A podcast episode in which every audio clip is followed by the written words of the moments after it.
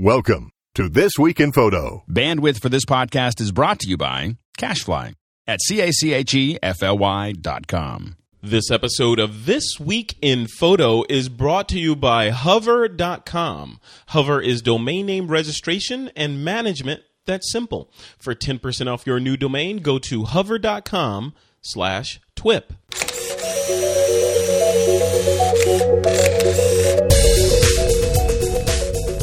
This week on TWIP, Adobe releases Creative Suite 6, Nikon announces the D3200 and a new wireless adapter, and an interview with Megan Anderson on arts and crafts photography. It's Wednesday, April 12th, 2012, and this is TWIP.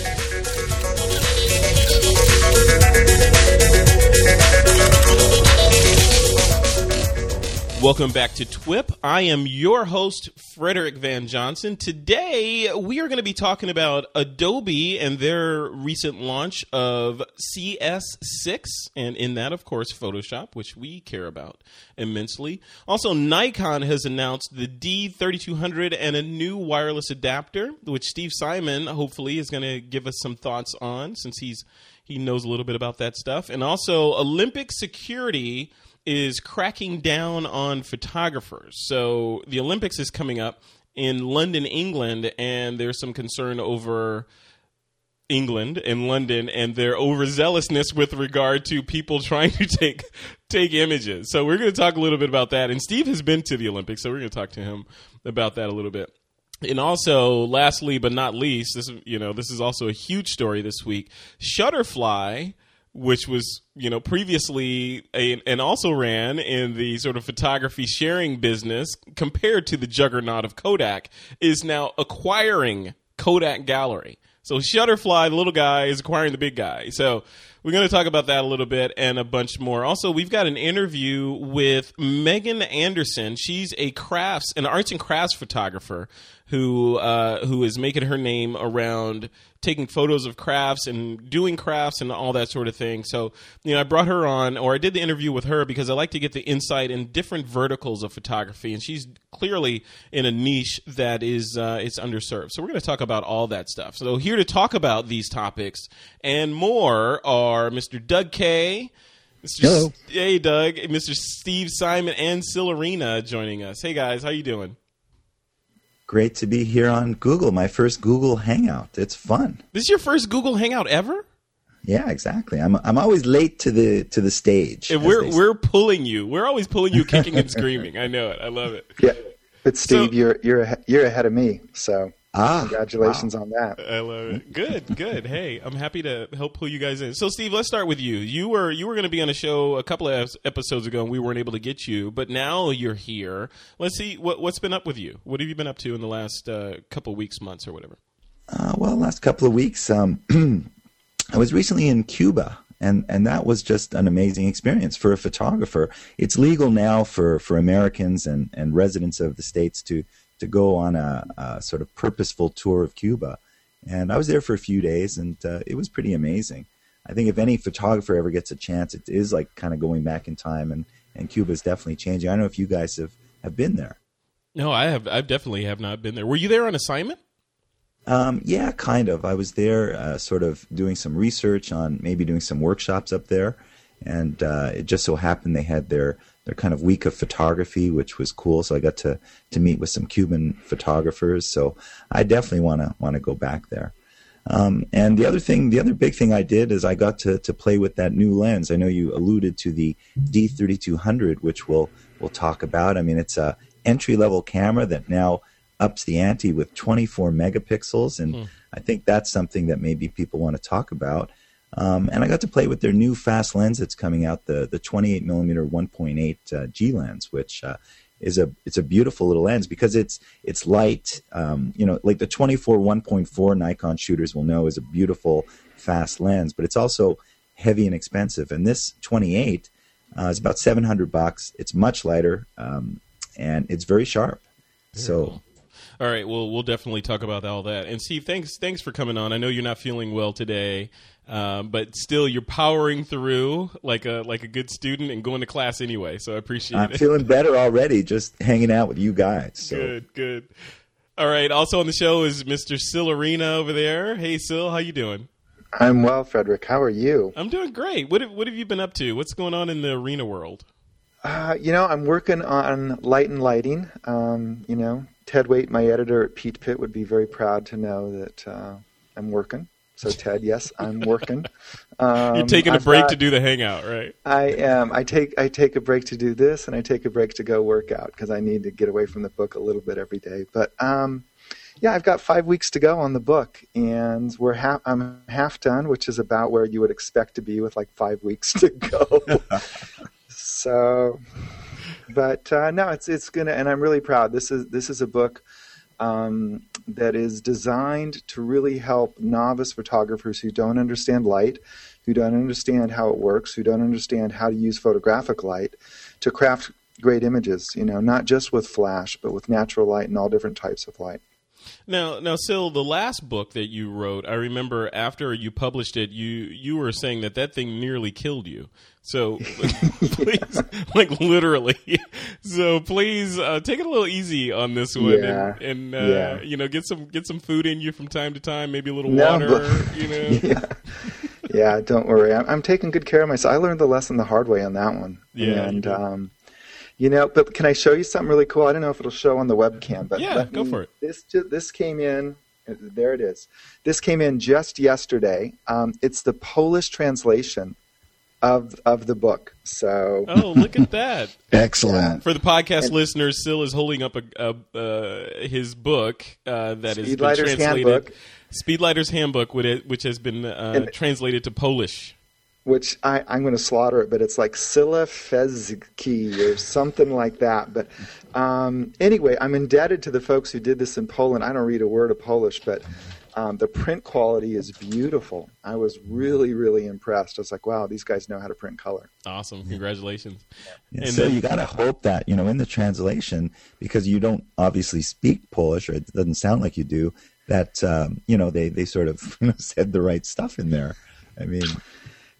it's whatever it takes to sell books, Steve, right? You know that. Gotcha. Yeah. All right, guys. And then also on the show, thanks for joining us, Mr. Doug K. Hey, Doug, what's going on in your neck of the woods? Well, I grovel with humility at the feet of Syl and Steve. They're writing. They've both written terrific books, and I've had the pleasure of reading them. Does that count? That actually kind of does count. Although I told Syl a while back, I'm still waiting for the Nikon translation of his book, but Polish came first. Sorry, that's right. Hey, but Syl will tell you that it is dual platform, right? So it is actually. I shouldn't joke about that because I still think it's one of the greatest books on strobe photography, and I use it a lot. And it's rarely it's got something in it for everybody. It's really not. Although it talks about the Canon gear, that's just a portion of it. So. And Steve's book is terrific too. Yeah. So I've been shooting, and I've been instead of being a great photographer, I've been talking about being a photographer. I was on that other video podcast last night, Trip Photo. Leo and Catherine were away, so they brought out the B team. Me and Trey Radcliffe and Sarah Lane took over. And, while the cats were away, we had a great time. Very cool. And I've been doing some competition, local photo competition, and spending a lot of time. And I've been ramping up on printing. That's my new thing. Printing? We'll talk about that for tips when we get there. That's really interesting. I had a great conversation with Martin Evening last night over Skype. He's over in Japan. And, I told him, I bought his ebook, which is on printing. It sort of goes through... printing from soup to nuts and how to do it and how to get back into it. And it's funny, one of the things that he said was, I told him that resonated with me was back in the day, like a bunch of other photographers, you buy this printer and you print something and it comes out magenta, or you buy this printer and it's, it comes out green or whatever. Then you give up on it and you start sending things out to labs. So I told him I have this Epson 3800 that because of his ebook, I am now putting it back into commission. I'm now using it again just because of that ebook. So I'm joining you, Doug. I'm getting back into the printing fray here. Yeah, if I could just say something, Doug, because this whole idea of printing, recently I've come across whether it's in a gallery or, you know, seeing books, when you see a printed photograph, it stops me in my tracks. It reminds me that, you know, when you work hard to create a strong photograph, when you print it and you see it and you perfect it, I mean, there's really nothing like it in terms of communication. I mean, we're so used to these days looking at our images on the computer screen. It's a different experience when you print it. It's totally worthwhile. Yeah. Just to respond to that, you know, I got into it because I wanted to be able to control what I was producing all the way through to that final image. And of course, online you can't do that. And if you let somebody print and fulfill for you for your sales, you know, you never see the finished product. Yeah. So, but what I found is interesting is it actually filters all the way back to shooting and even planning your shots, because I find myself being even more deliberate in the process, knowing that I'm going to be responsible for that entire workflow all the way through to the end. So it's helped me in the shooting, just the fact that I know I'm going to be printing something. Yeah. Interesting. All right, guys, let's dive into the show. And for some reason, this hangout is having trouble posting live, but I'm going to continue going. We're still recording, but I'm having trouble getting the video to go live. So we'll just it's not there. I checked. Yeah, it is giving me Google errors. So we will maybe this will help. Wow. Is that better? Yeah. Hey, it went. Look at that. It just needed to see Syl's wedding ring. That was it. All right. Okay, guys. Let's jump into the show. It started working. No, just kidding. Yeah, of course not. Okay. Before we move forward, I want to give a nod to our wonderful sponsor, Hover.com. This episode of This Week in Photo is sponsored and brought to you by Hover.com. And basically, Hover is all about making domain registration service simple. So the problem that they were attempting to solve is, you know, over the years, domain registration sites have been cumbersome and complicated. So they wanted to sort of demystify the idea of how do you get a domain registered. So the problem has been, you go to a site, you register a domain, it takes about 50 clicks. It may not seem like that, but it takes you about 50 clicks to go from, hey, I want to register supercalifragilisticexpialidocious.com, and by the time you have that idea to the point that you actually own that domain is about 50 clicks. And then on top of that, they hit you with what I call fear, uncertainty, and doubt. Like, hey, would you like your home address exposed to the public? If not, pay this much money. You know, all that kind of stuff that they do on top of that, you know, on top of all the clicks that it takes to register it. And you get all these offers. Do I want this? Do you want that? And then finally you get through and you have a registered domain. So what Hover.com comes in and does is they don't sell you a ton of services. They make it easy, like painlessly easy, to step through the process of getting your domain registered. They have a no-hold policy, meaning when you call Monday through Friday, 9 a.m. to 8 p.m. Eastern, you get a live person, and they promise not to put you on hold, you know, for that time. So you're going to talk to a human, which is awesome. You're not going to go through a tree to get a human. You automatically get a human.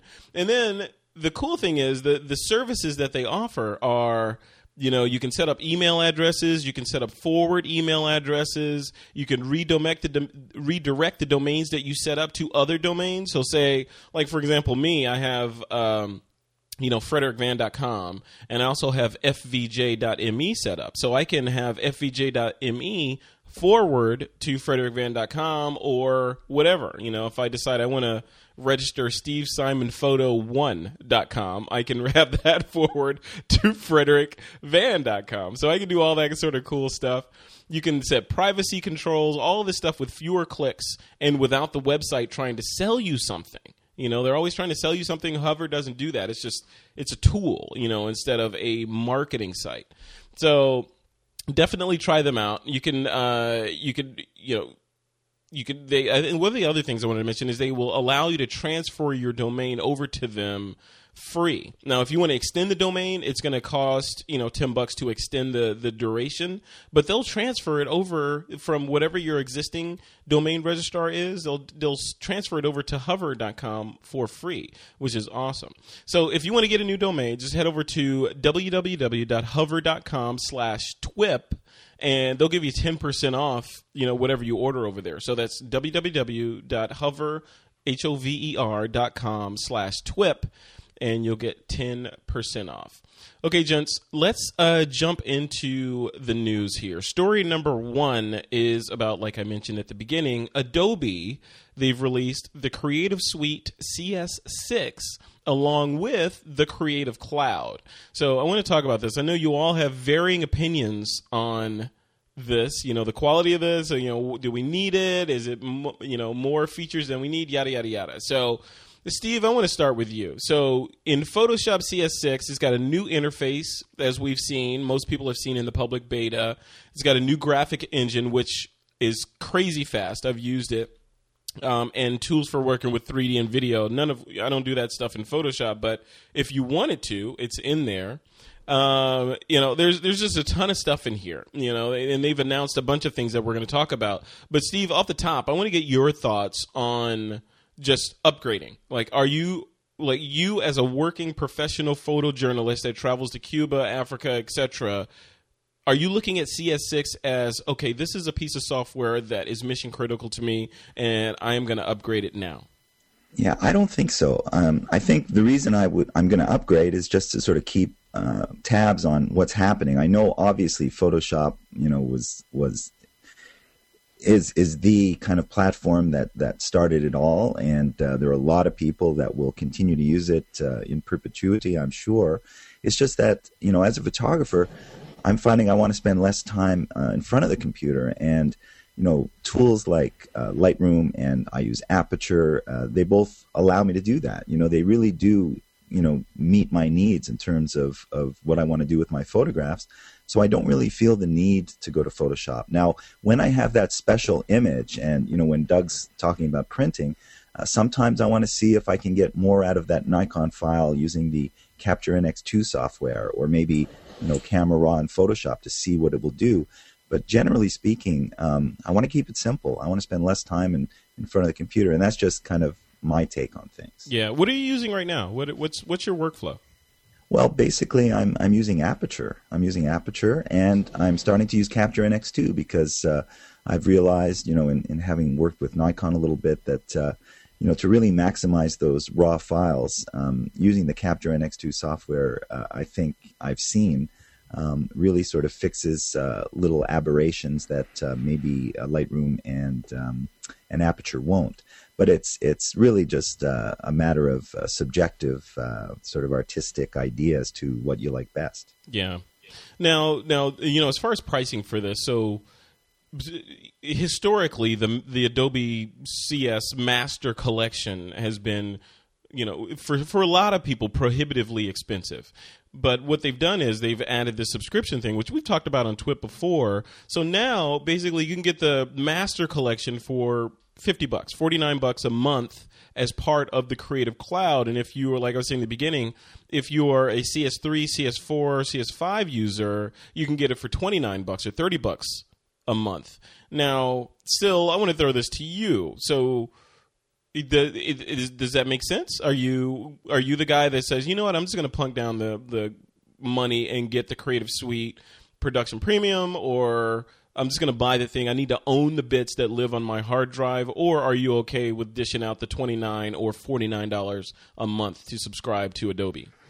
Okay, so let's parse it into a couple of different elements. Like Steve, my workflow is really built around Lightroom or Aperture for other people, and I really think that a lot of digital photographers have to consider what really does Photoshop hold for me. In my case, about the only time that I go out to Photoshop now from Lightroom is when I've got an architectural shoot and I need to straighten the verticals, yeah. Or in the case of doing a book where I have to very precisely convert everything over to CMYK. And that, frankly, is about the only extent that I actually use Photoshop. Now, that said, within the Creative Suite, I'm an active user of InDesign. Not that that's a huge part of a lot of people's workflow, but as a publication designer, I use InDesign all the time. And looking over to some of the web publishing features of the new software, yeah, that's got my attention. And then finally, some of the new features, what do we have in the notes here? Oh, speed grade, okay. I'm no expert in motion, but I know that my future will have a significant amount of time spent in motion going forward. So I was excited to see in Lightroom 4 that there is kind of pseudo color grading for video clips, and I think Adobe's making a really smart move by continuing to push the frontier and the usability of a feature set oriented towards multimedia production, and I think that's perhaps for me the most exciting thing, the reason I would take a look at CS6 and consider upgrading from 5.5. Now, as for whether I would plunk down $30 a month, you know, I kind of have to sort through that and say, you know, if I don't know, does that need, do I have to be logged into the internet to make that work? Because, you know, if I have to have a connection to the internet to get that software to work all the time, then it's not going to work for me because I work in a lot of places where I don't have a web connection. No, you're wondering if does it require authentication to the Adobe servers in order for it to activate and make sure your subscription is current. Yeah, so you know, if Creative Cloud is always going to jump out there and say, hey, okay, yeah, this is really Syl Arena and he's paid up for the month. You know, that's going to cause me to think twice. I don't know what the upgrade is going to be from 5.5, but I'll certainly give it a look. But I'm not going to run out tomorrow and throw my money at it. Yeah. Now, what about you, Doug? Where do you fall in all of this? Are you a subscriber? Are you a, hey, I want to own the license and own the bits, and I'll pick and choose which pieces of the Creative Suite I want to own? Well, I'm in an unusual situation. My official day job's for a nonprofit, so I get a nonprofit license to the entire suite, which saves me a bundle. But aside from that, you know, I used to use more things in the suite. I used to use Illustrator. I've used InDesign for a book that I did a while back, but now I just use Photoshop. So the suite pricing doesn't appeal to me too much. $29 a month for one app is a little bit steep, I think, so as an upgrade. You know, and what's the regular price? $59 a month, something like that? $49 and $29, yeah. So, you know, $29 a month for an upgrade for just Photoshop isn't reasonable for me. I do use Photoshop. I'm committed to it because I still do maybe half my images go from Lightroom to Photoshop, and I also will sometimes work on the same RAW file in both, so the fact that they have the same Camera Raw engine is important to me. Yeah. But, you know, I'll have to wait now an extra month or so for the nonprofit licensing to come out, but I'll be upgrading. I'll probably upgrade the suite because I can get it inexpensively. But I've been working with CS6 Photoshop. I love it. I think the improvements are valuable, and I expect that most Photoshop users one way or another will upgrade. Yeah. So, but Doug, you bring up a valid question here. Like, it's a suite, right? So there's a bunch of software included in the Creative Suite. And this is a good cross-section of photographers of, you know, different ilks of, you know, the kind of shooting and educating that you guys do. Looking at the suite of products in the suite, you know, in the suite from InDesign to Photoshop to Premiere, etc. Like, Syl, you first. What are you using? Like, are you, in other words, do you care about a suite, or do you just care? Is Photoshop, Lightroom / Aperture your go-to apps, and everything else is, you know, one day I might design a greeting card, so I'll use InDesign. You know, how does that work for you? Okay, in my case, no, I use InDesign all the time. And so the suite has a lot of functionality that I don't ever use. So what I use for stills work, absolutely it all begins with Lightroom. And I use Premiere for video editing, and I'm still very much a novice when it comes to that. But I do know in terms of my commercial viability, you know, in the future it's going to be because I can produce multimedia pieces for medium-sized businesses. Which is still going to be hard enough for their marketing department to say, yeah, we can't do this because we just bought a camera at Costco. So I see that in terms of my commercial future as being the viable sweet spot. So Premiere is definitely an important part of that. I haven't used Sound Booth very much and some of the other functionality, After Effects. The one thing about motion, you know, my perspective is, at least at my age and my brain capacity, I'm not smart enough to know how to do it all, but I at least be able to, I need to be able to do rough cuts. And so, and very much that's right where I'm at right now. Yeah. So, you know, but Premiere is important to me. And Photoshop, actually, it's interesting. Premiere is becoming more important to me, and Photoshop is becoming less important to me. And if I could do, we've got CMYK soft proofing now, or we've got soft proofing overall in Lightroom 4, which is a great step forward, but I actually can't convert images in Lightroom. I can't export them out as CMYK. And, you know, frankly, if it wasn't for that, I probably wouldn't use Photoshop at all. Wow. That's really interesting. What about you other two guys? Are you in that same sort of drifting away from Photoshop and more into your digital asset management application? Yeah, well, I would say no question for me. I mean, again, I'm sort of a less is more attitude when it comes to post-processing. So, you know, as long as I can satisfy my needs and in terms of quality, et cetera, I don't really feel the need to do that. Like Syl, I'm probably even less involved in motion, but I do know that it's here to stay, and I'm interested in pursuing it. I just have managed not to to this point, but I know it's something that I'd like to get into in the future, and I'm going to have to learn it. But, you know, there's only so many hours of the day, and, you know, the post-processing part you can really obsess over, which, you know, of course it's important, but you know, I'd rather be out there shooting and making pictures, and, you know, maybe later on when I have time, I'll really get down to learning some of the other things that I want, all the other things on my photographic bucket list of post-processing learning that I want to do. Right. Now, Doug, what about you? Let's switch the conversation over to subscription models. Now, Adobe is you know, over late last year and this year has announced that they're, and of course with CS6, moving into the subscription model mode of doing business and away from the, hey, you give us some cash and we give you the license to use the software on X number of machines. Does a subscription model make sense for software, or do people, from your perspective, do people want to own the bits, so to speak, and just upgrade when they feel like it? I mean, I think Syl has got the right answer. It's, well, first of all, it comes down to cost. Is it cheaper for me to subscribe or own the bits? But the first time that the software decides it's not going to work because I can't get to the Adobe website, if that's what happens, we don't know yet, then I'm out of there. You know, I just, no one's going to put up with that. Now, Adobe's done these kinds of things in the past. They have experience with it.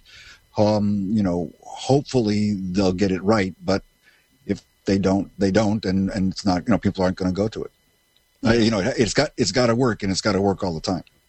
Yeah, that's interesting. So, I mean, in a lot of ways, Adobe's leading the charge, at least in terms of this kind of software with subscriptions. I mean, subscriptions have been done in other places, like Netflix, for example. People don't really balk at paying for using Netflix or services like that, but for actual, you know, a high sort of horsepower software that lives on your computer that you get day-to-day work with, having a subscription model associated with that, I think in a lot of ways Adobe is blazing new ground. So yeah, I have a theory about this. I don't think that this is really aimed at the individual licensee. I think this is aimed at offices full of designers who use the suite, where they're basically looking at how are we going to design, enforce, and support per seat pricing. So if you've got a design shop, a photo place, whatever it is that has, you know, 12 or 20 people who are users of the entire Creative Suite, I think that's what Adobe's primarily looking at for this. That's my guess. Yeah. Well, it's interesting. I mean, regardless, this is an interesting test, and it's an interesting, you know, looking at Adobe from a business and stockholder standpoint. I mean, I'm sure stockholders are like, "Hey, this is this might generate a ton of cash, you know, and increase the stock value." So, you know, from a business standpoint, this is a good thing. So, what's in question is who does it make sense for? And I guess we'll see over the next couple of months who is going to gravitate towards a subscription model or away from it. So. So there was a ton of other announcements from Adobe, and I would direct, we'll put links in the show notes over to the Adobe site and to the video of the announcement, but there's a ton of things like You know, there's a piece of software called Muse that was previously available as a beta that's designed to allow you to create HTML5-based websites with no coding. There's a bunch of things that Adobe announced, and all this stuff is really amazing. Plus, there's a bunch of walkthroughs on CS6 on Photoshop on Adobe TV. So definitely head over to Adobe TV and check out what they have to offer. And Kelby over the Scott Kelby team also has a dedicated microsite with videos on it that takes you through the cool new features of CS6 and the things that you need to pay attention to. So definitely check all this stuff out. We'll have links to it in the show notes for this episode. But that's how I get up to speed on this stuff generally. As I go to Adobe TV, I look at what the folks are saying there, sit back with a cup of coffee and watch as they explain to me what's new. And I do the same thing on Kelby's site and watch as Matt and Scott and Raphael or RC go through all the different cool features in the new version of software. So definitely go check this stuff out.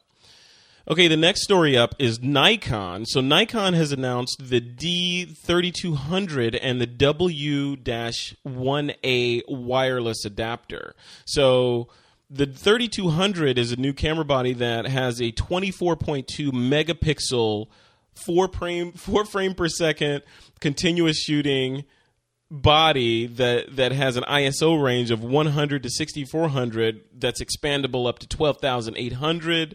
It's got 11-point autofocus and the ability to shoot full frame or full 1080 video or 1080p video at 30 frames a second. So this is a powerful body. So, Steve, you know the Nikon sort of family of products a little bit. Have you had a chance to look at this thing, and what do you think about it? No, I haven't personally looked at it, but certainly I've owned the 3100. It's their entry level camera. It's a small DSLR body. It's a DX sensor, and I think the big surprise here for a lot of people is the megapixels, because Nikon's always been conservative previous to this new generation of cameras, including the D800, which I think surprised a lot of people at 36 megapixels and sort of set the high-resolution standard. But in a entry-level body, 24 megapixels, I mean, that's a lot of megapixels. You know, you might think, well, maybe it's too much for entry-level shooters who don't necessarily want to have a big computer, etc., but I think, you know, there's no turning back, and this is where we're at, and they've managed to squeeze in 24 million pixels in a DX sensor. So, you know, it's we're going to see exactly how it performs. It sounds amazing that they can, you know, give an ISO, high ISO of, I think you said 6400 with so many megapixels in a DX sensor, but you know, this is where it's going, and I think everybody else is going to kind of follow suit after that. I don't know what you guys feel about this high megapixel entry level. I don't know. I want to throw it to Doug. Doug, what do you think about this? I mean, we thought we were out of the megapixel race and moving squarely into the ISO and sensor sort of race. Are we back into the megapixel race again because of the D800? Well, it confuses me too, you know, trying to look at the specs on this thing and understand where it's positioned relative to everything else. You know, is it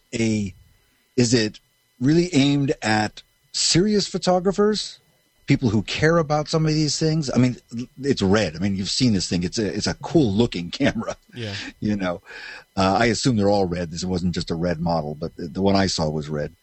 And so I don't know. I mean, you know, is it – I don't have the answer because I don't know whether this is for a serious photographer who's on a budget, or is it for somebody who's not serious but wants to have a cool-looking camera where they can brag about the specs? You know, it's red and it's got a lot of megapixels, so it must be good, and it says Nikon on the front. Because it seems to me like it's sort of a there's sort of some bragging rights in the camera that don't hold up for anybody who's really serious. Yeah. You know, I mean, the idea of an entry-level camera, I think for a lot of people, a lot of those people aren't necessarily going to be blowing up and making big prints. So having the 24 megapixels, I mean, the quality has got to be quite amazing, but maybe you'll never really appreciate it if you just print 4x6 or you're just using it for your Facebook. Yeah. I think, but it's somebody who's going to want to say, you know, my camera's red and it's got more megapixels than yours. That's my guess. So it's just photographer bling, right? So in a lot of ways. Well, you know, it got beat up on for having poor low light performance by the folks over at Petapixel. Mm. And my sense is that a camera in this position, it may be one where the shooter never knows what ISO is and never changes it. Yeah. Steve, are you going to run out and buy this thing? If I do get it, it's probably for other reasons, because I use other cameras within the Nikon line. The fact is, I don't expect the high ISO quality to be, absolutely astounding with so many megapixels. But, it really is amazing because, only like 11 years ago, the D1 came out and was 2.7 megapixels and was thousands of dollars. And now you've got, I believe this is $700 for the body, 24 megapixels. Previous to this, the D3X was 24 megapixels, right, an $8,000 body. Yep. So, yep. It kind of shows you where we're going, and it kind of shows you that if they can, pack 24 million pixels into a DX sensor, that the 36 megapixel D800 might be just the beginning. And if this, the D4X comes out, who knows? We're really heading into medium form territory, but that's where we're at, and we'll see if other people follow suit. Yeah. So Syl Arena, I know you're not a Nikon shooter, but I wanted to throw the question to you on megapixels versus ISO sensitivity. Which do you care about? You care about both, of course, but if there's a race, which should we be racing on? I just want to get up on my little soapbox and say, I don't want more pixels. I want better pixels. Yeah. And I frankly think that I think this camera and whatever Canon comes out to compete with it and whatever Sony comes out to compete with it, I think all these cameras are created by the marketing department and the engineers getting together for beers and saying, what do you think we can do next? Yeah. I think these cameras are effectively Moore's law being applied to cameras, which of course are computers. So every 6 months or so, we're going to see a huge leap in megapixels. And I just remain a skeptic that having more pixels is necessarily better. Give me fewer pixels, but make the ones you give me really, really sensational. Expand the dynamic range of my camera. Then we've got something to talk about. And whether we say, oh yeah, that's ISO, sure, being able to shoot in a dark closet is really helpful for some people. But for me, just continue to expand the color space that the camera can accurately record. Give me the ability to shoot a saturated red rose and to have the camera actually record all those billion shades of reds that get clogged up. And give me the ability to, shoot anything I need to. And ISO is just a part of it, so I'm going to get off my soapbox. But, for $700, it's kind of like, wow, okay, I think this is. And, I will say this, if I was going to get one, I'd pick the red one. How did I know that? Well, because you saw my iPad cover the other day, which is bright red. Yes, I did see that. And the new Ferrari that I bought yesterday is bright red, and, blah, blah, blah. Yeah, your last name is Bourne now, right? Yeah, there you go. I want to say one thing. Syl's absolutely right, of course, but I do want to point out that my best camera has half as many pixels, but I just did the arithmetic. This camera has 10 times as many pixels per dollar as my camera. So on a picture per dollar's basis, this must be a winner. Yeah, it's got to be, right? It's got to be. So where's the cutoff? Cropping notwithstanding, of course you can always say, well, I want more pixels so I can have more flexibility to crop down. But if you're the photographer that says, hey, I'm going to get it right in camera 100% of the time and I never crop. I know photographers that say that, I never crop. If it's, I crop inside the camera. If you're that guy, where's the limit? Is it based on the printer that you own because the printer can only accommodate a certain number of pixels, or... when is uncle? When do we say uncle to Nikon and Canon? Steve, when is that? That's a very good question. It's amazing to me how far and fast we're going, and it's really impossible to predict. 3 years down the line, 4 years down the line. I do know that when you look at the upgrade in both the Canon and Nikon professional system from the D3S to the D4 and the EOS equivalent. It wasn't as dramatic as it has been in the past. So it seems to me things are maybe slowing down a little bit. But, you know, I really can't answer that question because offered, you know, as Syl says, a greater dynamic range, higher quality, more megapixels without a downside, you know, your photographers are probably going to take it. Yeah. What about you, Syl? I don't think there's an upside limit. I'll go on record as saying I think in 3 to 4 years we'll be seeing 100 megapixel sensors. And I think that, again, I think that's just Moore's law being implied. You know, every 18 months the cost of a semiconductor gets cut in half and its power, its processing power doubles. We're seeing the same thing here. Is that even possible? I mean, is that... Sure. You know, I mean, look at where you live, Frederick. You live in Silicon Valley, the land of the impossible. Yeah, that's right. When I had my Commodore 64, I was like, well, who needs more than 64K? Yeah. I mean, come on. What are you going to do with more than 64K? Yeah. So, you know, in terms of where will it stop, I don't know that it ever will. And I'm sincere when I say I think a lot of this is marketing. You know, because what's an easy concept for a consumer to understand? Megapixels. It sounds like it's really got value. Yeah. And, you know, we going back, you know, a little bit when Canon rolled out or announced the 1DX, I was really excited because for the first time, Canon actually stepped backwards in the resolution factor, you know, stepping down to 18 megapixels. And I immediately just made the assumption they did that because they were finally delivering better pixels. And so ultimately, you know, what's out in the future? I don't know. Sure, we're going to have, you know, 100 megapixel sensors on consumer cameras within 3 to 4 years.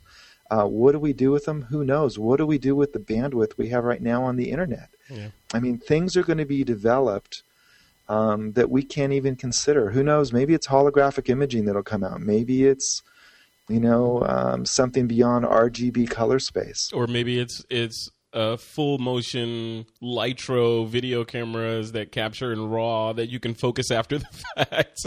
Yeah, you can decide to focus later. Yeah, and panoramas, right? So you can pan through the scene and zoom in and focus on certain elements. Right. Yeah. That you can bolt onto your remote controlled drone so you don't even have to leave the house. You just send your camera and the photographs. There you go. I don't know. Lots of possibilities. Doug K, what's in the future for this stuff? What's the utopian camera for you that you're waiting on? You caught me by surprise with that one. I know. You know, I think to put this all in perspective, it wasn't more than a few months ago that we were all talking about the megapixel wars. Mm-hmm. And we said, megapixels don't matter. Give me, as Syl said, quality pixels above quantity. And then Nikon came out with the D800 and took us all by surprise because they came out with a camera that went the other direction from where the company had been going. They went to a high megapixel, and then when people got their hands on it and the labs guys started running their tests, they say, whoa, it's got a lot of megapixels and they're really good pixels. Yeah. And I think that caught a lot of people by surprise. All I know is that I think I'm glad I don't have a 36 megapixel camera because I just have to buy a lot more disk drive space. But you know, I want to bring the conversation full circle, and just talk about the gear lust that we all have, right? I mean, so we have this which is natural for photographers, is lusting after the next better camera body, you know, the next piece of glass, the next strobe that moonwalks when you press a certain button, you know, all this cool stuff that, you know, we're lusting after.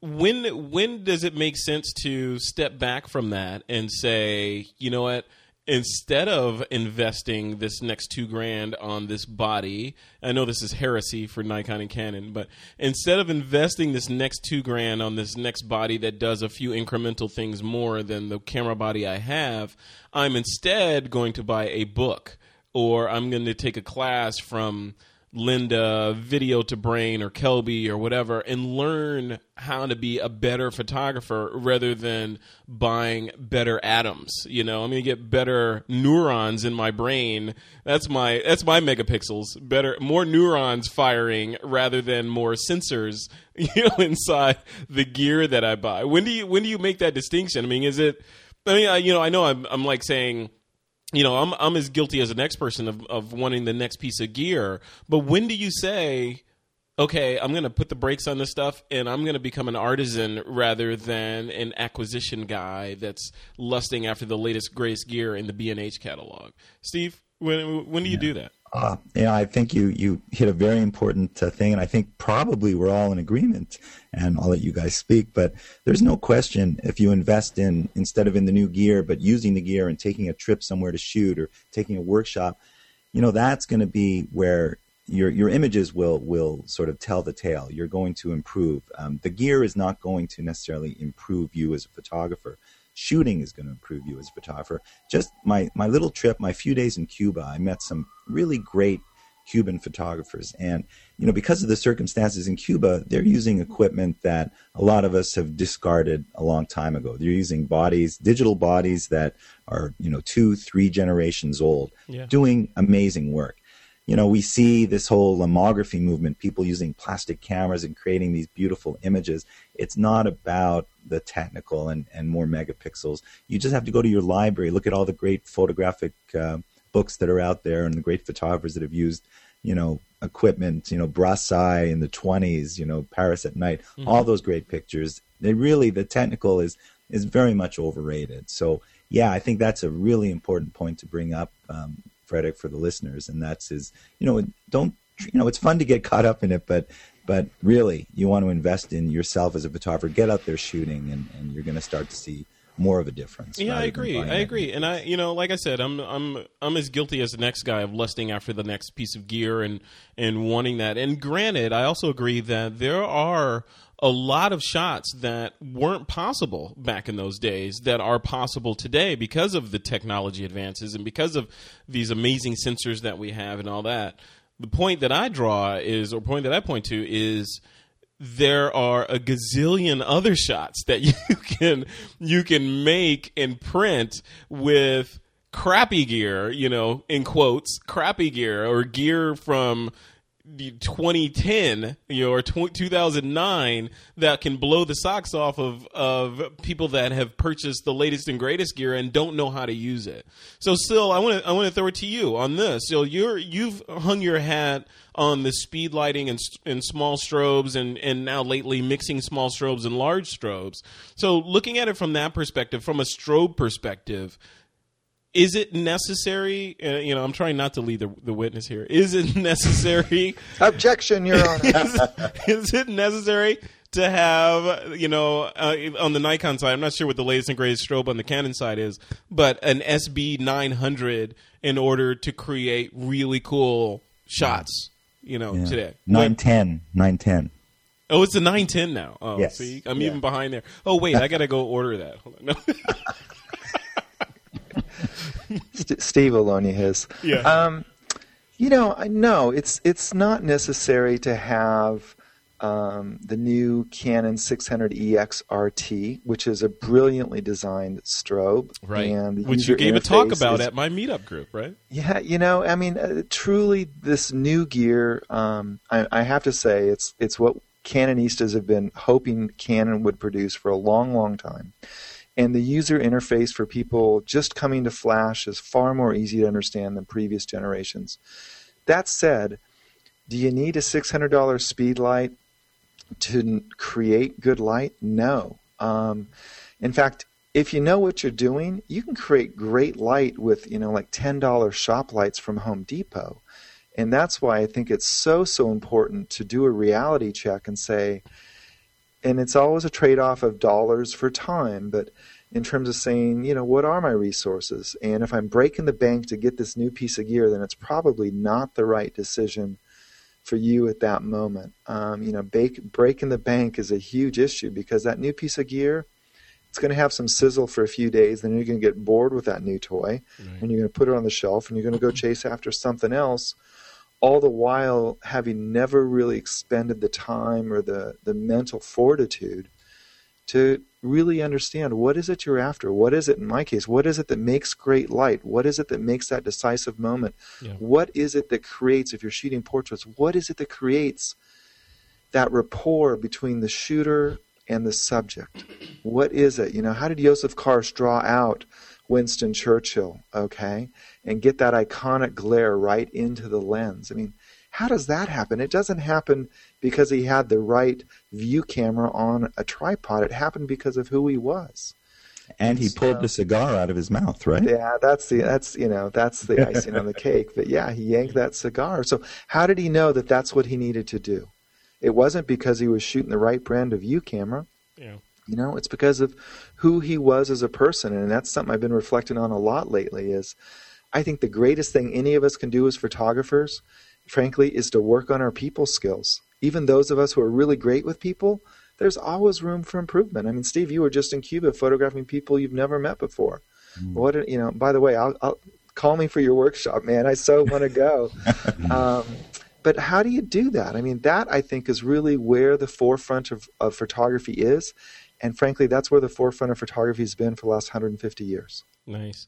Yeah, and then it goes back to, do you want to spend money on food, or do you want to spend money on that latest camera? Because if you're shaking from food deprivation, you're going to need a faster shutter speed. So, Doug, what about you? Where do you fall on this? I know there's a happy balance somewhere in this with regard to gear acquisition and talent, but where do you draw that intersection? Well, I buy gear because I don't have talent. That's very simple. That is the title of a blog post, my friend. No, I mean, I spend more time thinking about gear and talking about gear on this podcast and others than I do in my real life. Yeah.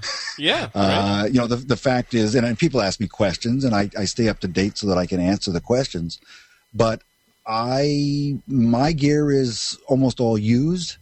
I don't have the current models of anything. I purposely buy stuff that saves me money that I still have. In terms of creativity, I can still grow into. And so there's a big difference between being this week in photo and talking about the latest and greatest and what I actually use and what I actually spend my time thinking about. So I love the gear, but it's because we're being asked to talk about it in a sense, that's our job here, yeah. But or not, maybe not. I mean, Syl is sort of making a point that, that maybe that's what we shouldn't be talking about. Yeah. That there's a lot more to this and, who cares? Yeah. But, I think I'm going to say it right now. I'm throwing the gauntlet down. We're going to start moving This Week in Photo away from being so gear centric and talking about the latest, hey, it went from 24.2 to 24.7 megapixels, into talking more about the art and the science behind light and capturing it. I think that is the most important thing. I mean, this other stuff will continue to evolve and get better, and we'll get all this whiz-bang stuff, which we'll touch on, of course. But I think the main thing, for me at least, from my perspective, is the art of photography. And that's the love that brings us all together. And that's why we're all here on this show. Amen, Reverend Frederick. Amen. Don't have me going to my Barack mode. I'm going to do it. All right. So, Steve, also I wanted to talk about the W-1A wireless adapter, which Nikon also announced. So, can you tell us? I'm not familiar with that piece of gear. Are you? Do you know anything about it? I know just a little bit, Frederick, and that is it will allow you to kind of upload images, JPEG images, I believe, to either a phone or maybe your computer. Mm. It'll allow you to use your iPhone or Droid as a remote to fire your camera, and you'll be able to use your maybe your iPad or your phone as a live view screen as well. So really cool. Very interesting, although the piece you kind of have to plug in and it kind of sticks out awkwardly a little bit from the side of the camera. I think, of course, that's kind of where it's going. I think that, camera manufacturers have to be aware that the most, prolific production of cameras are phones, because it's easy. People are happy to just use that one device, and, they're not necessarily looking for megapixels for the pictures that they make with their phones. They want to be able to upload it and tweet it out and Facebook it right away. So I think that, camera manufacturers, especially at the entry level and the smaller compact cameras, have to kind of address that, because it's going to be a problem. But yeah, I think we're going to be seeing more of it. Even with the D4, you've got all kinds of wireless connections that have been ramped up from previous generations. Yeah. Now, Syl, why you know, I know you don't know the answer to this, of course. You have no insight into Canon and their product line. But in your opinion, why can't I buy a camera body today with a built-in Wi-Fi transmitter, or even better, a built-in cellular modem in, like my iPhone and my iPad have? How come I can't buy a camera with that built into it? I just, because consumers aren't demanding it. I mean, it's really that. What are we demanding? We're really demanding, an iPhone-like interface, something that's still, really like simple. Steve Jobs said, people don't know what they want until you give it to them. You have to, I think that's true. But who's got the guts to go out and build that utility into a camera and see if it really works? I mean, it's almost like you're asking the question, how do you make a DSLR out of a smartphone?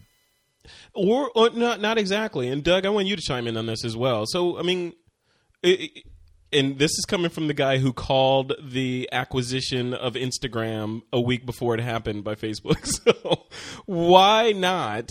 I mean, how come we can't have, or why can't a Nikon or a Canon say, okay, we're going to reinvent the space. We're going to build a camera with a built-in cellular modem and an app store for it.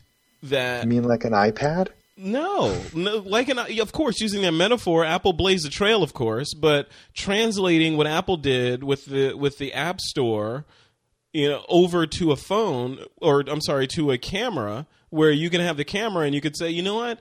Man, I heard about this cool new multiple flash thing that Syl Arena, this application that Syl Arena put out. I'm going to download that real quick because I have this shoot coming up. And you download that directly to the phone, to the camera, and use it. How come we can't? All the stuff is there. We have like supercomputers in these cameras. The infrastructure is there, and Apple's already shown that people want to buy this kind of stuff.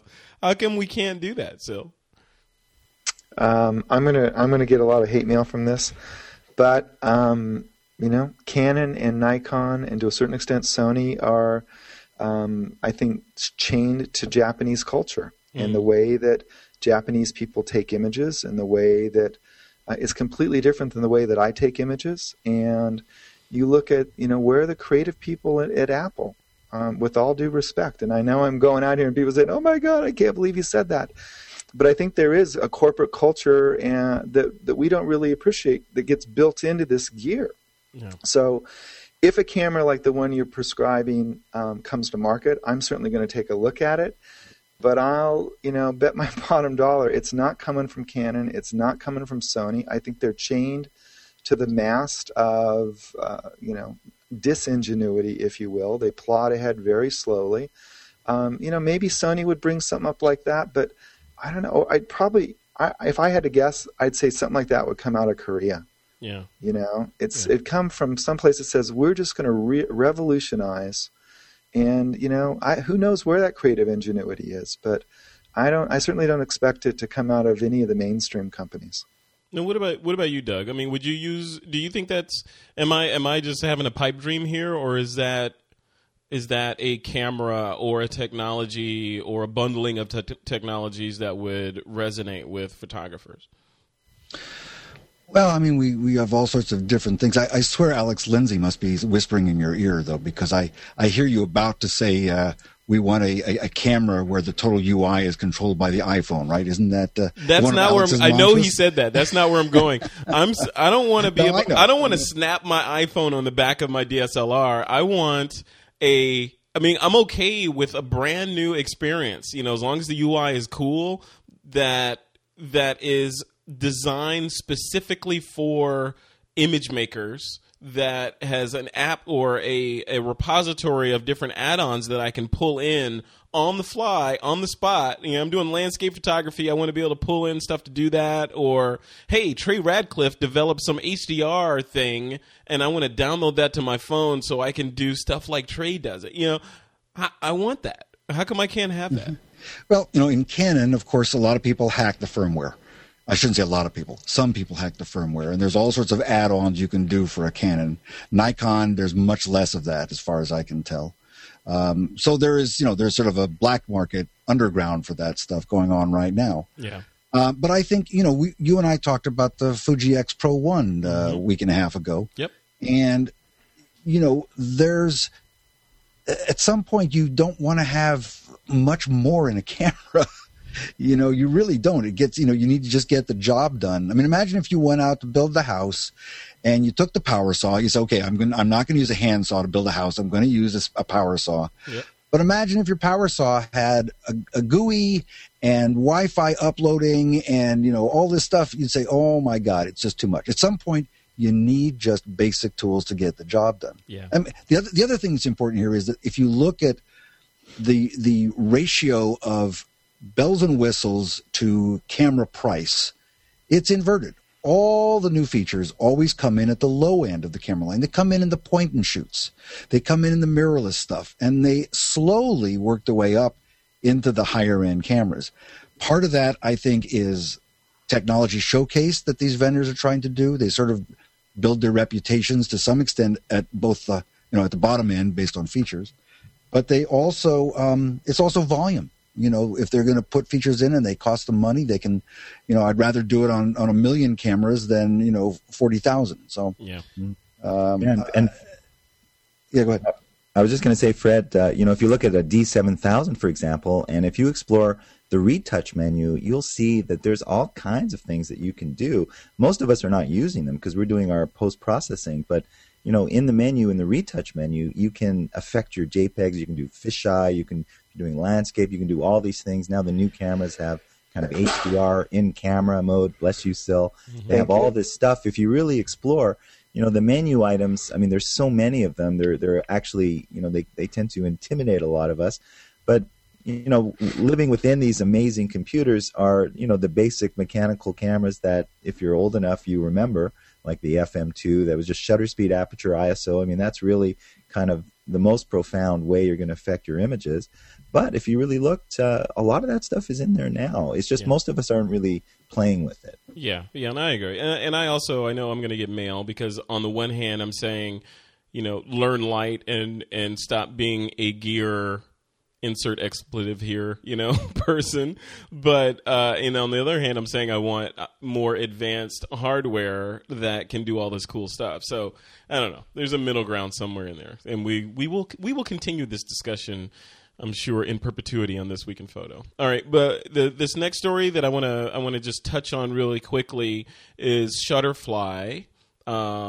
Like we said in the beginning, Shutterfly has announced that they have a successful intent on acquiring Kodak Gallery, also known as the Kodak Easy Share Gallery. Then they renamed themselves to the Kodak Gallery for $23 million, which is, you know, it's sad on a couple of notes, and it's interesting on a couple of notes, and it's also good on a couple of notes, especially for the Shutterfly folks. Now, the interesting part of this for me is, you know, just looking at these numbers. So Shutterfly, again, acquired Kodak Gallery for $23.8 million. Last year, Shutterfly acquired, I think it was Shutterfly, they acquired Tiny Prints Incorporated for $300 million just last year. And this year they you know, spent the interest on that and bought Kodak. So, I mean, Syl, I'm going to throw it to you first. I mean, how do you feel about this? I mean, is this, you know, yeah, of course Kodak is in the bankruptcy courts right now, and this deal is pending approval from the U.S. bankruptcy courts. But what is this? Is this a sign of the times? Is Kodak just sort of dissolving and fading to black now? Kodak's another corporate reminder that you have to evolve to survive, that you can't just say we own the market. You know, you look at where Kodak was at the dawn of digital photography, and here they are now. The carcass is just basically being picked apart by vultures. Yeah. You know, and I think that's the more interesting story. I'm not a Shutterfly customer. I can't comment on, you know, whether that's good, bad, or otherwise. Sure. But for me as a business person, I look at it and say, yeah, this is a reminder. Same thing for Polaroid. You look at where Polaroid was, you know, and look at where they are today, and all different kinds of brands. And, you know, someday Apple won't be the dominant tech company that it is. It's just the nature of humanity. So I just look at this as a student of business and say, okay, you know, evolve or die. Yeah. I mean, it's just insane. I mean, you know, you mentioned Apple. Looking at the, you know, I was looking at their stock today. Apple at one point was up over $57 today. $57 today, and it's April 25th, 2012.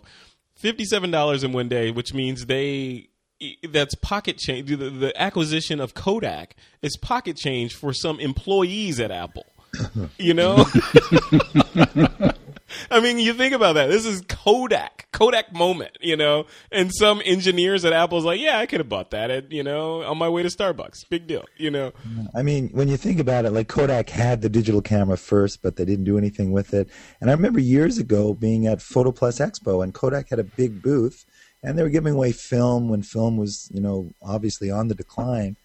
And I couldn't tell you kind of what Kodak was doing. And this was years ago. I wasn't really sure exactly what they were doing. I knew that they made sensors, and you know they're still making film, but that sort of uncertainty for someone who's in the business, for a company that is synonymous with photography. I mean, the writing was on the wall years ago. I mean, so it's just sad, really. It's just kind of sad, and as Syl said, it's a reminder, you know, evolve or die. Yeah, Doug. What about? I mean, what? And I posed this before on the show. If you were, you know, you were hired over at Kodak and given unlimited power to turn the company around and make decisions, hire and fire and all that sort of magic, what would you have done in order to make Kodak remain relevant?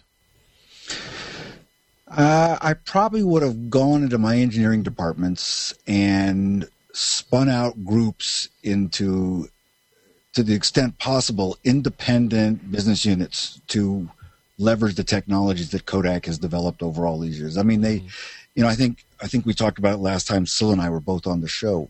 They've got, you know, tremendous talent in sensors, in lenses, even so many technologies that are still current, but the company as an overall structure was essentially unable to capitalize on that. They were trapped by the innovator's dilemma, and they refused to cannibalize their own business by going in new directions. It's the same thing that Steve was saying, essentially. Yeah. So, you know, they should have just, you know, dumped the marketing and gone with the technologies where they could have won, but they didn't do it. Yeah. It's very sad, but we'll keep watching this. Hopefully, you know, something will happen and they won't fade to black, but we'll keep watching as these sort of news items pop up. Yeah, hey, I got my calculator out again, and the price paid for Shutterfly, let's see, Instagram was 42 times the valuation. Of Kodak. So, of Kodak, right, sorry. Wow. Of Kodak Gallery, 42 times the differential. But there's something weird because Kodak said they had 75 million users of Kodak Gallery, yet there were some independent stats that said in the month of March, there were only 971,000 unique visitors to the galleries. I mean, that's essentially dead. Wow. You know? Wow. So, anyway, that's Twip. You know, I think Twip has more than that. No, not really. Yeah, I think. I mean, that they just walked away from that, and they're lucky they got 23.8 million. Wow. Yeah, that's going to be a case study for business school. All right, guys, I want to we have a very special interview here that we're going to insert. This is a quick interview. This is with Megan Anderson. She's a photographer who specializes in not only creating arts and crafts, but photographing them. So definitely give this a listen. It's very interesting. This is Megan Anderson. I'm here with Megan Anderson. She's a craft person, a blogger, and, of course, because she's on This Week in Photo, she's also a photographer. And I invited her to come on the show today to sort of give us an idea of what her path was into photography and how she's interweaving it into the crafts things she likes to do. So, you know, on TWIP, we like to talk to different people about how they got into photography and, you know, what drives them.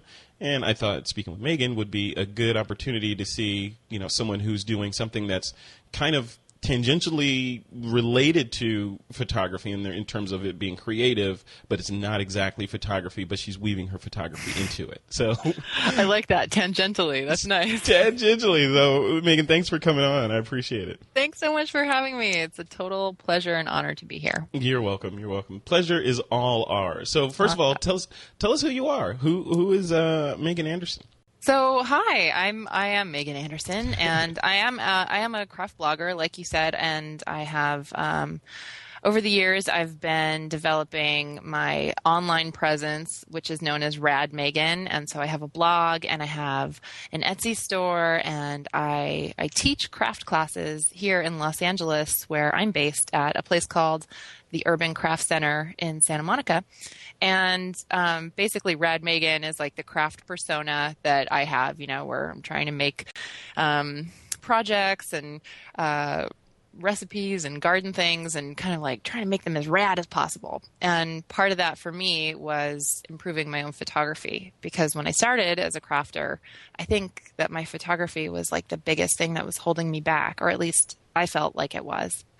So yeah, so it's been like a journey, you know. So you started with crafts and your love of crafts and doing that sort of thing, and then now it's time to kind of turn on the photography engine. So I'm sure the listeners are like, okay, how does this relate to photography? Yeah, why is she on this interview exactly? Why is she on Twitter? You know, right. So yeah, so basically, crafting was always a hobby for me, and I had, you know, a full-time job in the corporate world, and I got laid off about 1.5 years ago, like many people have been, and so I really threw myself into my craft blog, which is radmegan.blogspot.com, and that kind of became like the reason to get out of bed in the morning, you know, like to really like throw myself into it, making these projects. And even before I had gotten laid off, I was really getting more and more inspired by photography, and I worked with a lot of photographers who were really amazing, just in my corporate positions. But when I had time to put, you know, I had nothing but like free time once I got laid off, and when I really started throwing myself into blogging and improving my online store, photography was the real driving force behind it. And so I would make all these things and really take care to make my photographs reflect like the quality of the thing I had made. And basically just after a while and networking and trying to put myself out there, I hooked up with a company called Video to Brain, and they had seen my blog and they liked the photographs that I was taking and asked me to come and record a photography training course with them. So that's what I did, and that's kind of why I'm here today. Because I do have a new photography training series that's out now, and it's geared towards crafters, but it's so like accessible and kind of like from the ground up that it's really for anybody who has like a digital camera, who just has been kind of apprehensive about taking it off of the automatic mode, which is where I was for like years and years. So yeah. And I mean, I'm sure your listeners are like way advanced, but I know that feeling, you know. I was there like several years ago where you want to get your photographs to another level and you can't quite figure out how, or you're kind of afraid. So that was like, I went through that personal journey, and yeah, now I have these videos. So, so your videos will handhold sort of the beginning photographer, not necessarily targeted at the person with the gigantic white lenses on their DSLR. No, not exactly for you guys. Yeah. You're a little too advanced for me, but yeah. Well, TWIP has a diverse audience. I mean, yeah, you know, everyone from beginners all the way through to, you know, advanced pros in here. Right. So yeah. Right. So yeah, I mean, hopefully the videos are something that are, you know, will help people who want to improve their photography just for themselves or for their own blogs or stores, or even just to like share with their family and friends. But yeah, for me, photography was the biggest thing that I noticed I needed to change about my store and my blog and everything. And so that was probably one of the more fun things too. I mean, I've always been really handy, and like arts and crafts has kind of always been my thing. But, you know, it's funny when you go through a project and you spend like 20 hours, you know, knitting something or sewing or like building something, and then you just take some crappy snapshot, you're like, oh man, yeah. The thing I made is not reflected. It's the quality isn't there. So the photography was really important to me. And that's interesting. So like before you've presumably doing crafts a lot longer than you've been shooting photography, yeah, right? Yeah, for sure. Yeah, I grew up in a totally crafty house. I was an art major in school. And I like that crafty. Very, yeah, very crafty people in there, right? Oh, my gosh. Yeah, it's crazy. I totally remember when I was in college, I was working on a project and I was at my mom's house and it was really late at night and she came in and she was like, is everything okay? You know, it's really late. And I said, I blew it. I was making this project and, I need fake hair. And she just looked at me like, what? And then left and came back not 10 minutes later. And she had black curly hair, blonde, straight hair, and red wavy hair. And she was like, will this do? So, I mean, that was the kind of house I grew up in where like fake hair was abundant. So wow. Yeah, crafting was always it was always around. So, and that's what my blog is about. It's just I'm trying different things, you know, not being afraid to try new recipes and new projects and things to kind of like make your life easier. And, you know, you don't have to go out and buy everything all the time. You can get resourceful and make things, but making it accessible is what's important to me. And that's kind of what I try to do with photography too, is just make it accessible and not have too many crazy expensive things that are just... You want to. It's not photography for the sake of the gear. It's photography for the sake of what the end product is, and that's capturing the crafts and showing it to people, right? Yeah, that's exactly right. And I mean, if it was photography, you know, for the sake of the gear, like, hey, I don't knock that, but I just don't have, you know, like not everybody has the means to do like photography for the case of the gear. And that's where I am. So, so I'm looking at a picture on your blog right now on your about page. Mm-hmm. And it's got, who I assume is you standing in front of a table under a big sign with green letters that says Rad Megan on it. Right. Exclamation point. So yes. Like wham. Where I'm going with this, and I do have a destination. Okay. So, in the past, like not pre-internet, but like before like Etsy and those sorts of sites became prominent, you would make these things and sell them to people, but your traffic would be limited to foot traffic, right? Yeah, for sure. Just to people that would walk by and say, oh, that's nice. I'll take that. How much is this? You know, that kind of thing. Right. Take me through how things have changed for you with the advent of Etsy, and which was the impetus, I assume, behind you wanting to create quality product photography of your pieces. That, yeah, it's like, it's almost like learning everything all over again. I'm not so old that it, like, the internet is like back in my day when there was no internet, but it is. Hey, don't knock that. No, I'm not knocking it because I totally appreciate how different things were. I mean, even when I was in college, like there literally wasn't internet when I was in college. So I am, you know, I'm of a respectable age where I do appreciate how different things are now. And it's crazy because you're right. Like I used to sell things on a table and, you know, at little craft shows, and there's nothing wrong with little craft shows, but your audience is basically like whoever is at that church parking lot, you know, or whoever like got the flyer on their car windshield. Or you got to be a carnival barker to get them over to your table, right? Right. Oh my God, exactly. So it's so different now, and they're especially. I mean, everything has its own like niche market and pockets where you can kind of promote things, but with Etsy and even with like keywords and search engine marketing and like you know, knowing how to tag things, and I don't know if you and your audience know about Pinterest, but there are all these different things. I mean, even Flickr. Like if you're tagging your crafts and your products and things properly, it's amazing, the reach. It's just so different than how it was even when I started out, which like really was not that long ago. I mean, I wasn't really selling any crafts until, I mean, I was always making them like forever and ever. I was always making them, but I didn't really sell anything until about like 2005, 2006. And even since then in my head, like 2005 was just yesterday, but in like the lifespan of the internet, it was eons ago. that was back in the Cretaceous period, right? Yeah, right. That was like hopping online with an AOL disk. So, things are different, and I don't want to say they're easier now, but it seems like if you're aware of how things have changed, then you can kind of alter your thinking and reach people in another way. So, so yeah, digital photography without it, like I'd be lost. Yeah, you know what yeah.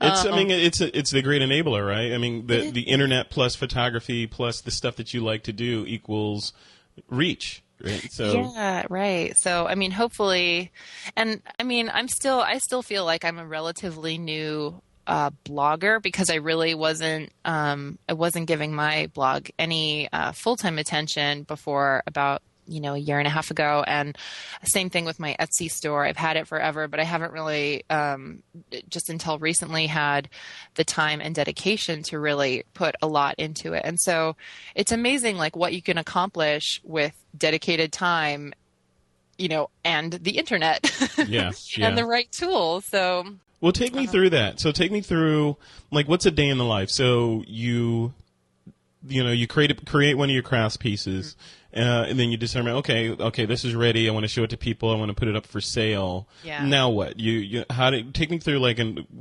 a level of detail, how do you photograph this thing, and then how do you get it ready to go online? Okay, so yeah, it's depending on what the craft is. Then I will once I'm finished, then I will I'll do a couple of different things with photography. I have a little I've got a few backgrounds that I like to use in my photo studio /kitchen. And, and they're just, basic props that I like to use, just like plain white backgrounds, middle gray, and just a flat black background. And I'll try to just get like a really clean product shot. And I will typically use like the uncluttered, clean product shot for things like Etsy. Where I just want to focus on what the craft is. And if it's a blog post, I'll usually add a little bit more of the editorial side. So I'll try to put the craft in context somehow. So if it's something wearable, then either I'll recruit a model, or I'll use it, or, I'll try to put it in some setting where a prospective buyer or reader would be like, oh yeah, I could see that on me, or I could put it in context. Like, yeah, like I could see how cute that would be on my mantle. I have to have it. So, and those photos also are great for selling your products too. But I typically will like lead with a really clean product shot. But on Etsy, you can have a few different photographs to kind of get an idea of what it is you're selling. So. And then the staging of all the photographs can range from like really basic and straightforward to like if it were a reality TV show, it would be a hilarious comedy of errors, because I've had staging before where like I've got my camera balanced on a ladder and things are suspended from like laundry lines and stacked on books, and like things that are out of the frame are crazy, just because I need so many different props, to kind of just make the shot happen. I'm pretty much a one-man operation. So, so you just have to get really resourceful with what you've got. And then, so once I get a good series of photographs, I'll just import them and do some cleanup with Photoshop and slap my watermark on there. And then things go up on the blog and on Etsy. And then the next phase happens, which is like all the marketing stuff, like promoting it on Facebook and Twitter and Pinterest and really trying to. What is Pinterest? I've heard of them. I haven't used them. What is that site? It's a site where, I'm not actually sure how old it is. I started getting like invitations from other crafty friends probably a year ago or so, or maybe less. And it's basically Pinterest. The name is kind of like putting a pin on your interests, and you can go to any site and. How do you spell it? Pinterest, Pinterest. I believe that's correct. Okay. And I think it's just .com, and then. So you can just sign up. It's free. And then I was going to send you a link to mine, but you can create all these different boards where you see all the photographs that other people are pinning, people that you have subscribed to whose interest you also like. And then you can see their photographs, and it's kind of like a photo sharing thing, like how in Flickr you can, you have your favorites, and they're not your photographs. They're pictures of other, there are other people's pictures, but you can favorite them. Mm-hmm. that's kind of what the whole theory is with Pinterest. It's basically like other people's stuff, and you can just kind of organize it like, these are photographs of crafts I would like to make. These are photographs of garden things I really enjoy. Interesting. So you can tag things and organize them however you want. Right? Yeah, and then they link back to your store, blog, what have you. So it's just a really it's one of those like lovely time wasters where you just kind of sometimes need to check out at work for a few minutes and look. Turns out the internet is full of those lovely time wasters. Yeah, it really is. But I quite enjoy it. So it's just a fun way to kind of network and get your pictures out there. But so here's a question that I have to ask, and you know, I have one more question after this one, but this is a really important question. So brace yourself. Oh my gosh, I'm nervous. Yeah. So you live in LA. I'm looking at your blog. Your about page says you live in Los Angeles with your husband and 500 carnivorous plants. That I would like to know what these five are you raising like Audrey twos out there? What's going on? I am. Yes. We have many, many children who are all little carnivorous plants. In fact, that's actually like, are these like fly eating plants or? Oh yeah, no, for sure. Like that's where I met my husband, was at a carnivorous plant club meeting about like 6 years ago. Recovering carnivorous plant owners, or it's basically like a big nerd fest. So I highly encourage people who are just interested in carnivorous plants or just kind of want like something funny to do on a Saturday to go check it out. But so I've got Venus flytraps, I've got Sarracenia, Drosera, Drosophilum, Pinguicula, Nepenthes. I've got a whole variety. Jeez, my whole backyard. And you're not scared of living with those? No. In fact, I love it because in the summer I have fewer mosquitoes in my backyard than I think probably other people do. Although, you know, the first one I got, I did kind of freak out because I didn't know. And that's why I started going to the carnivorous plant club meetings. I was watering one day and one of the plants, their pitchers like tipped over and all this juice came dribbling out on my leg and there were like little fly carcasses in it. It was totally cool. And I just stared for a minute like, oh my God, is my leg going to start sizzling? Like, is this acid going to start burnt? But no, that's not how it works. So they're just fun. They're fun to have. And, yeah, that's one of my many. That's awesome. One of my many hobbies. And you got to send me a picture of your carnivorous garden. Oh, I will. It's mighty. Yeah, I bet. You know, it beats having a security system, right? Exactly. Yeah. Beware of plants. That's what I should have on my front door. You totally should. Yeah, you should put some radiation on them. See if they go to like man size or something. Oh my God. That I might have a problem with. I like them small. Yeah, that would be good. All right, Megan, thank you so much for coming on. Where can people go to find out more about the stuff that you're working on, see some of your crafts, and check out your videos and all this good stuff? Oh, thanks. My blog is it's radmegan.blogspot.com, and that's rad like totally rad, RADMEGAN. .blogspot.com, and you can search Rad Megan on Etsy for my store. And then if you go to Video to Brain, I am a new author there, and I have a new video that's called The Art of Craft Photography.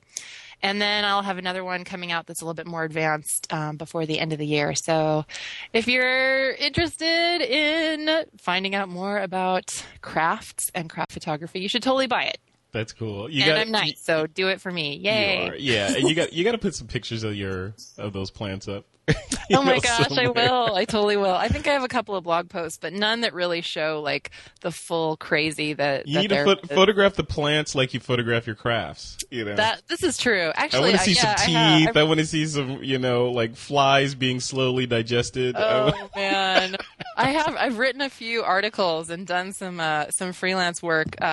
In the gardening space as well with the carnivorous plants specifically because they are so crazy cool. So if anybody has, any of your listeners have questions about carnivorous plants too, you're welcome to send those my way as well. That's awesome. That's very Total cool. plant nerd in addition to photography and crafts. A crafty plant nerd. That's love it. That's me.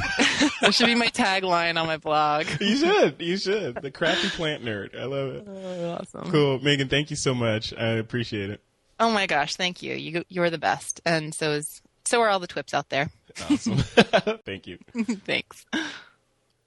Okay, you can learn more about Megan by visiting her website, or you can find her on the usual social networking sites, which we will link to in the show notes for this episode. All right, guys, it is time for some magical Q&A and a little something special in this segment.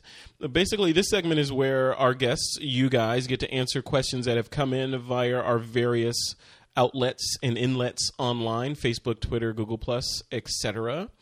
This first question is from listener Bill Boz, or Booz, is B-O-O-Z. He writes, I'm interested in purchasing audio-controlled triggers for my Canon flash units, but don't want to go to the expense of high-end pocket wizards.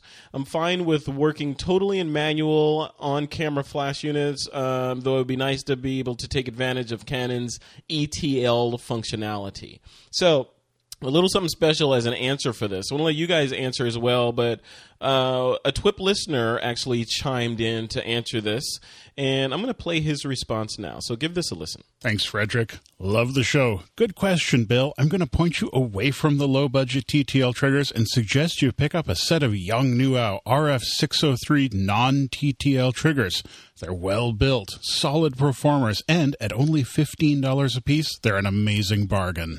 All right, so that was a guest, or actually a listener, Brian Fisher. He's a glamour and model photographer out of beautiful Pismo Beach, California. You can find him at PortfolioJam.com. So definitely some good advice. Do you guys have any advice for this listener, for listener Bill, on basically purchasing radio-controlled triggers and Canon for his Canon flash unit? Syl, I know you're the guy on this. Yeah.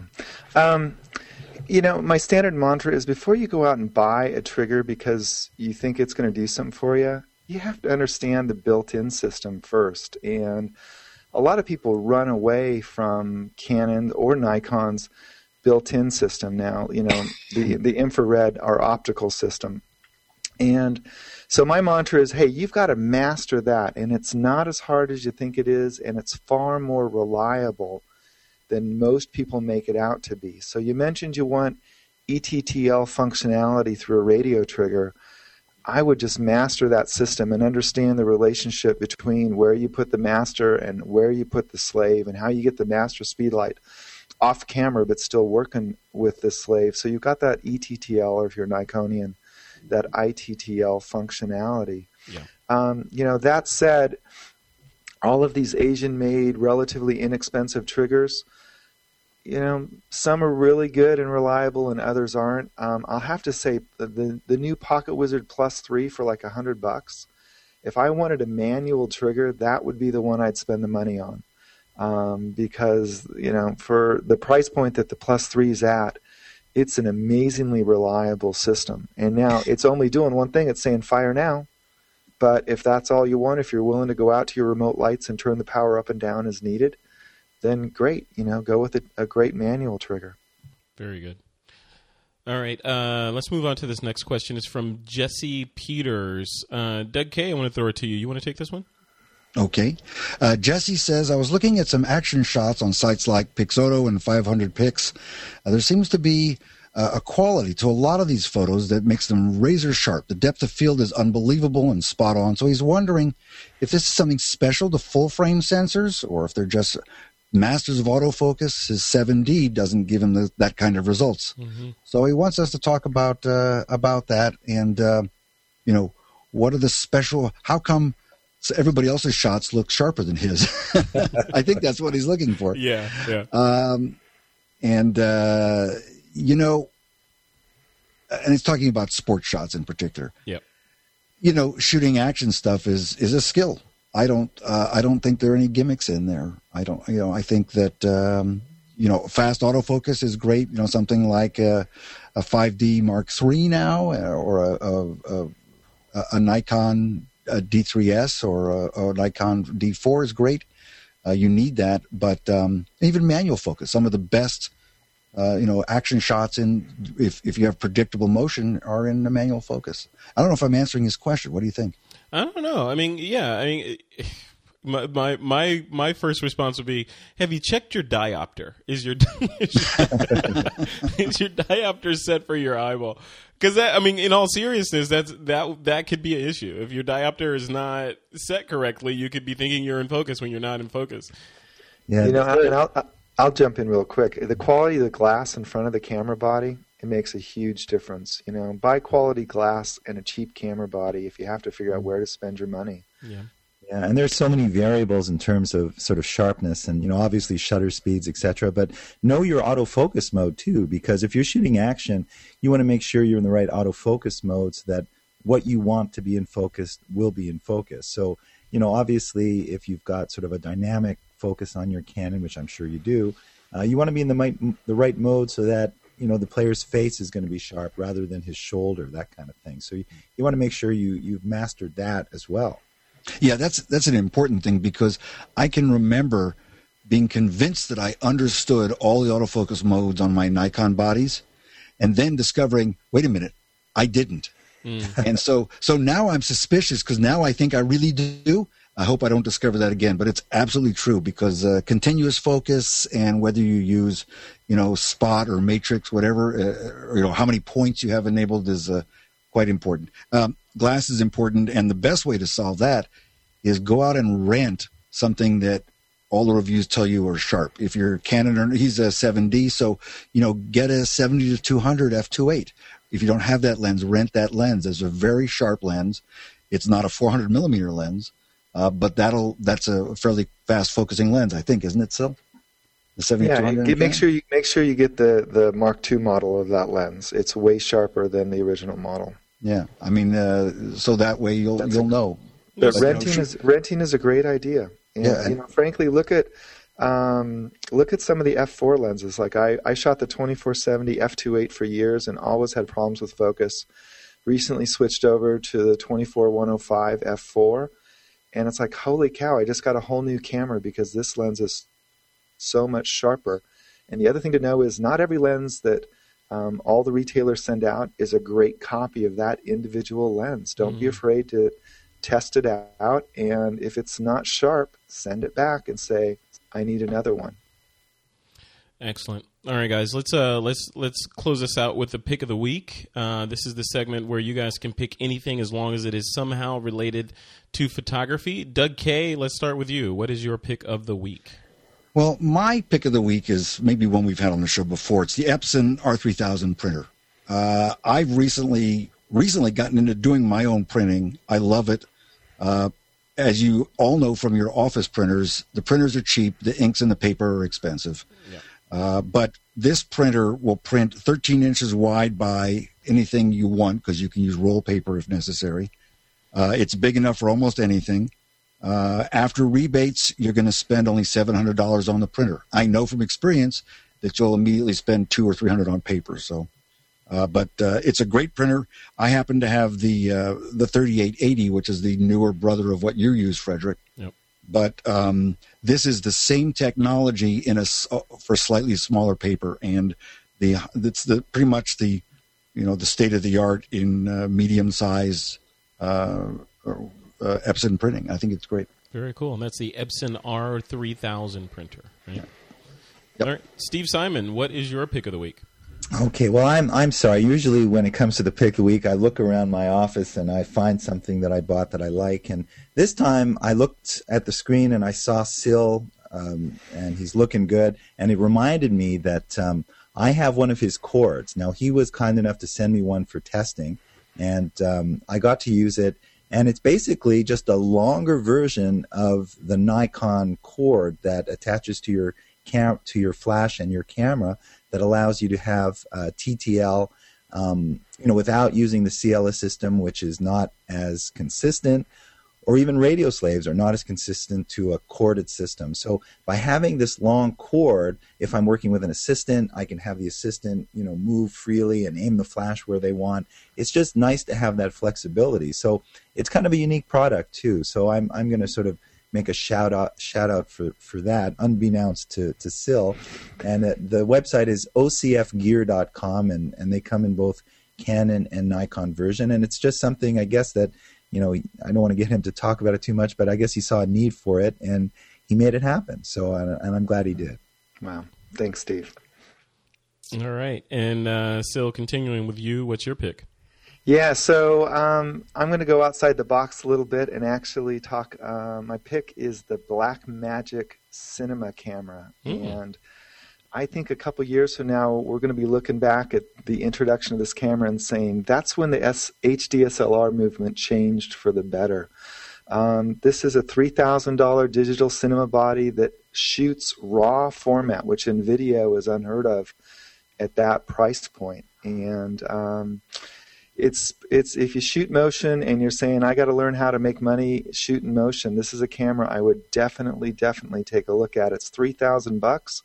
I put one on order within 30 seconds of reading about it yesterday, literally. Wow. And they won't start shipping until July. So I got a few, months to break Amy into the idea that I just bought a brand new camera. But you don't need that. You don't need that camera right now, anyway. So you're working on the book. I got plenty to do. Don't worry. But I'm really excited. The feature set is amazing, and the UI. On the back of the camera is amazing. And here's an example of a camera that some guys just came completely outside the box and said, why can't we? And all of a sudden for $3,000, which is a ton of money for a lot of people, don't take me lightly. That's a lot of money out of my wallet. But when you look at the feature set, it's truly a quantum leap forward. So I think the Blackmagic Cinema camera deserves my pick of the week. Very cool. Thanks, Syl. We'll definitely check that out. And my pick, I actually have two little picks. The first one is PhotoWhoa. It's PhotoWhoa.com. And basically, they're like a daily deal for photographers.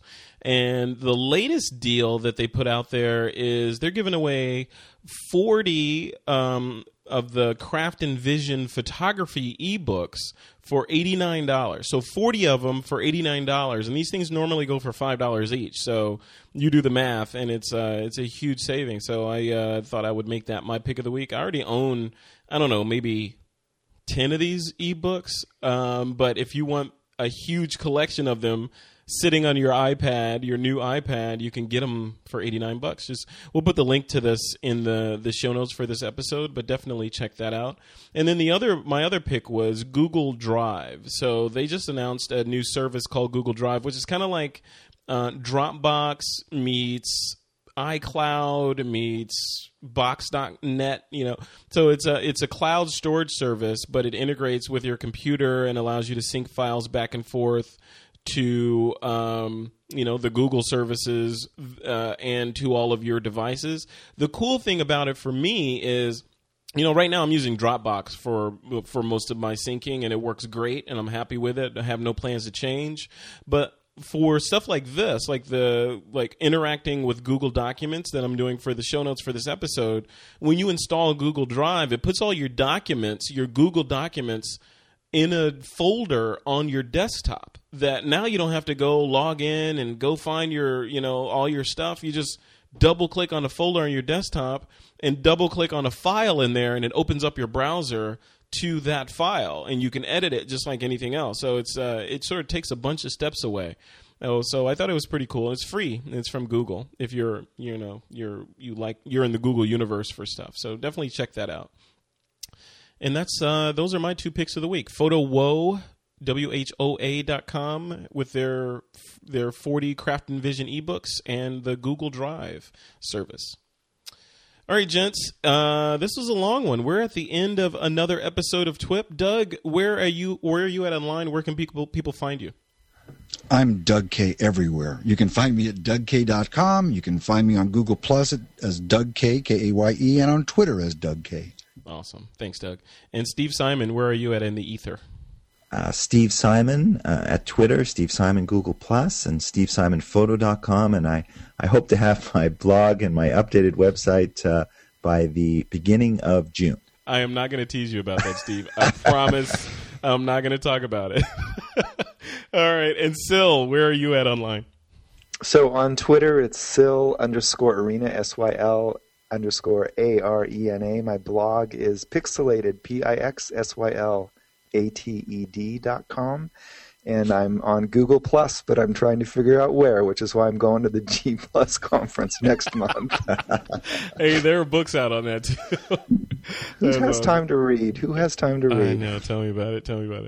All right. Thanks, guys. Thank you so much for coming on. And this has been a really insightful and informative show. I appreciate it. Thank you. And thanks. You're welcome. And to the listeners, if you want to keep up with everything in the TWIP universe, you can check us out at thisweekinphoto.com. Also, please support the show by leaving us a comment on iTunes, positive or negative, as long as you are honest about it. And also, speaking of iTunes, please be sure to check out the TWIP podcast app. It's a handy way to keep up with the shows as soon as they are released. And finally, if you're looking for me, Frederick Van Johnson, you can find me at my website, mediabytes.com. It's the marketing school for photographers. And with that, it is time to take that lens cap off.